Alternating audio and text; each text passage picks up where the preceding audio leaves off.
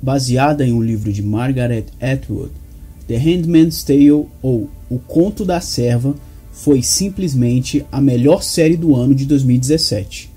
Além de sua qualidade técnica de altíssimo nível, a série também surpreendeu por tratar de temas polêmicos ligados à religião e à política, assuntos que sempre dão o que falar. A série se passa em um futuro distópico, em que a taxa de natalidade nos Estados Unidos caiu em níveis alarmantes. Dentro deste cenário, um grupo revolucionário realiza um golpe de Estado e toma o poder do país estabelecendo um governo totalitário, em que as mulheres não têm mais direitos como cidadãs americanas. Já seus deveres passam a ser única e exclusivamente o de servir e procriar.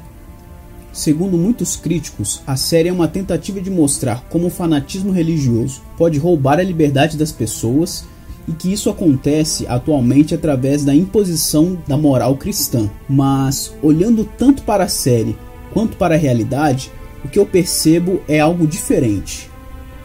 Se vocês prestarem atenção, o que é utilizado para se estabelecer uma nova cartilha política não são os fundamentos de uma determinada religião mas os interesses dos homens mais poderosos do país, que se utilizam de textos isolados para estabelecer o controle da sociedade, como uma forma de teonomismo autoritário.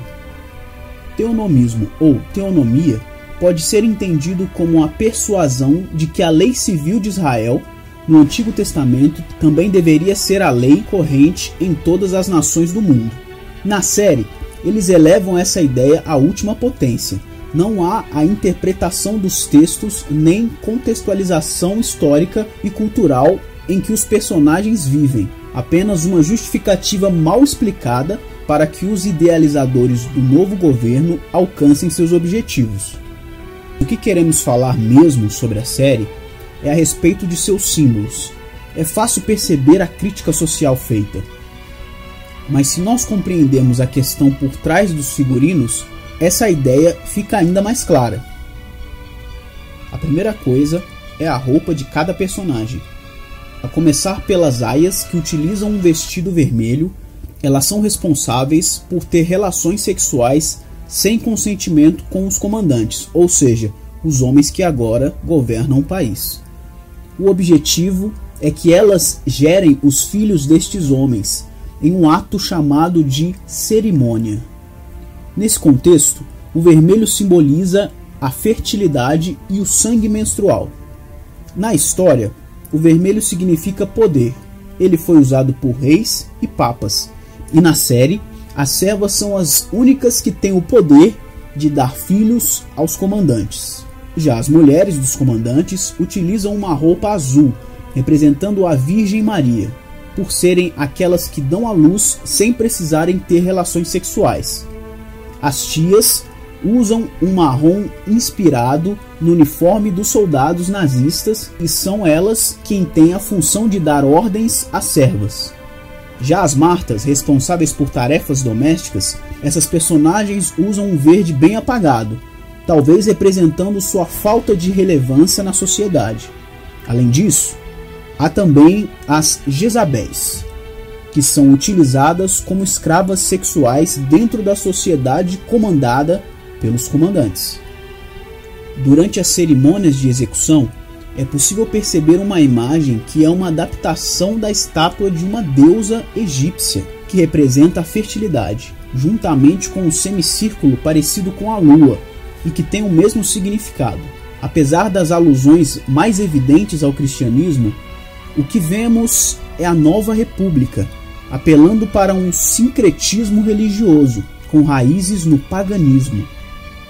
A série é sublime ao mostrar como o homem é capaz de distorcer conceitos simples e manipular seus semelhantes simplesmente aplicando determinado conceito sem levar em conta o contexto, ou simplesmente por ignorar o valor da dignidade humana. Por exemplo, a questão da submissão feminina, que é, como sempre, mal interpretado por ser retirado do seu contexto não se leva em consideração que no contexto romano a mulher devia submissão não apenas ao seu marido, mas a todos os homens ligados à família. E o que o apóstolo Paulo faz, inspirado pelo Espírito, é dizer que os homens devem amar suas mulheres assim como Cristo amou a igreja, ou seja, em um sentimento de entrega ou sacrifício. Da mesma forma que o casamento libertaria a mulher do jugo de submissão a outros homens, pois ela passaria a se submeter no sentido de estar junto apenas ao seu marido em uma relação de comprometimento mútuo. A religião, e de forma mais clara, a religião cristã, é sim um plano de fundo para a criação da obra, mas o que muitos não perceberam não é que ela é um causador do mal. Na verdade, o homem tende a sempre buscar um culpado por suas ações. Quando não é a religião, é a política, o futebol, o dinheiro. Mas não podemos nos descuidar de perceber que o causador do sofrimento dentro do contexto da série, assim como na realidade, é sempre o homem movido por suas convicções que ignoram tanto a liberdade humana quanto a realidade do divino. O que dita as regras em The Handmaid's Tale não é a vontade de Deus, mas o orgulho dos homens.